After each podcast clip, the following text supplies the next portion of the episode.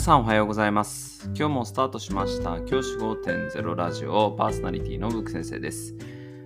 僕は現役の教師です。学校で働きながらリスナーの先生たちが今よりちょっとだけいい人生を送れるようなアイデアを発信しています。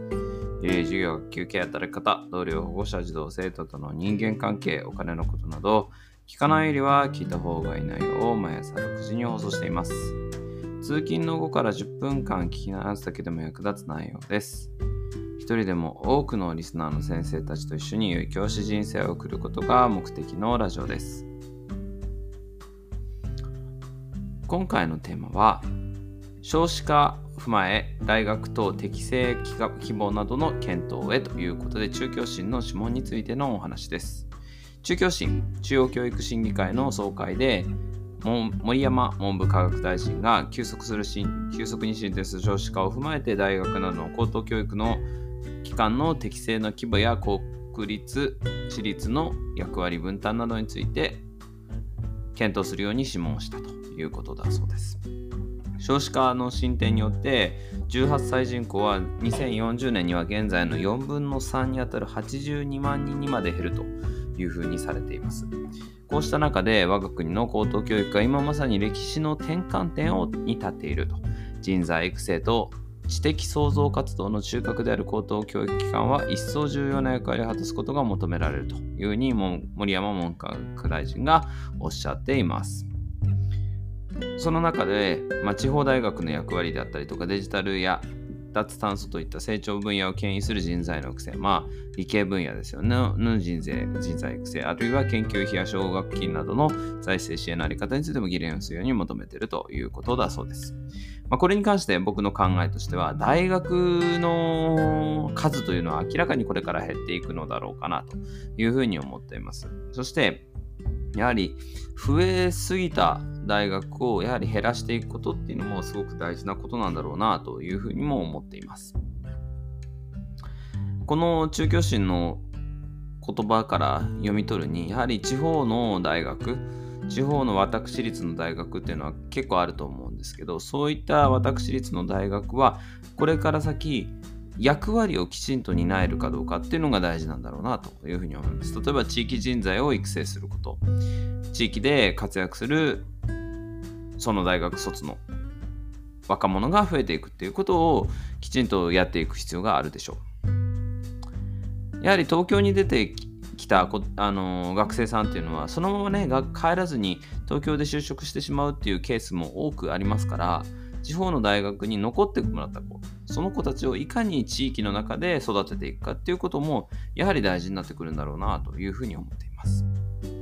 さらにこのデジタルや脱炭素といったジャンルでの人材を育成するっていうのはこれは明らかに理系を育てるっていうことですよね。理系をきちんと育てていくこと。今の日本の教育だとなかなか理系が育っていない状況があるわけですからそういったことからも理系を育てていくっていうのが大学として求められていくんだろうと。あとは奨学金に関して。奨学金に関してはね、やはり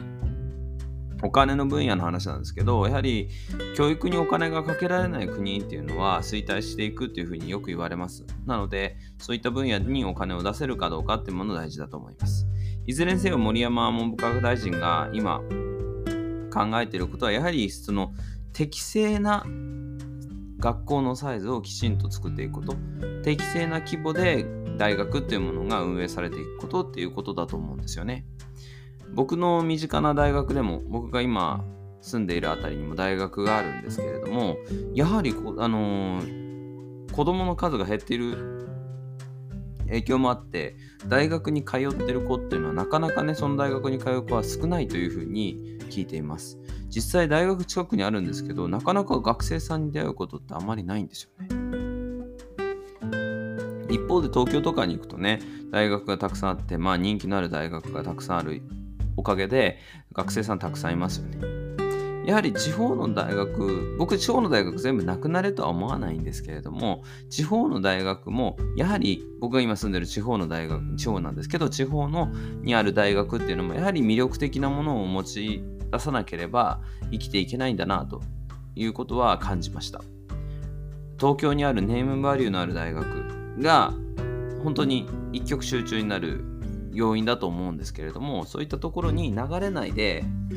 地域に残ってもらえるような人材を育てるにはやはり大学がどういう役割を担うかどういったあの人材を育てられるかっていうシステムが大事になってくるんじゃないかなというふうに思います。先生方が教えている子どもたちも例外ではありません。先生方が教える子どもたちもこれから先こういう地域人材として活躍していくわけですよね。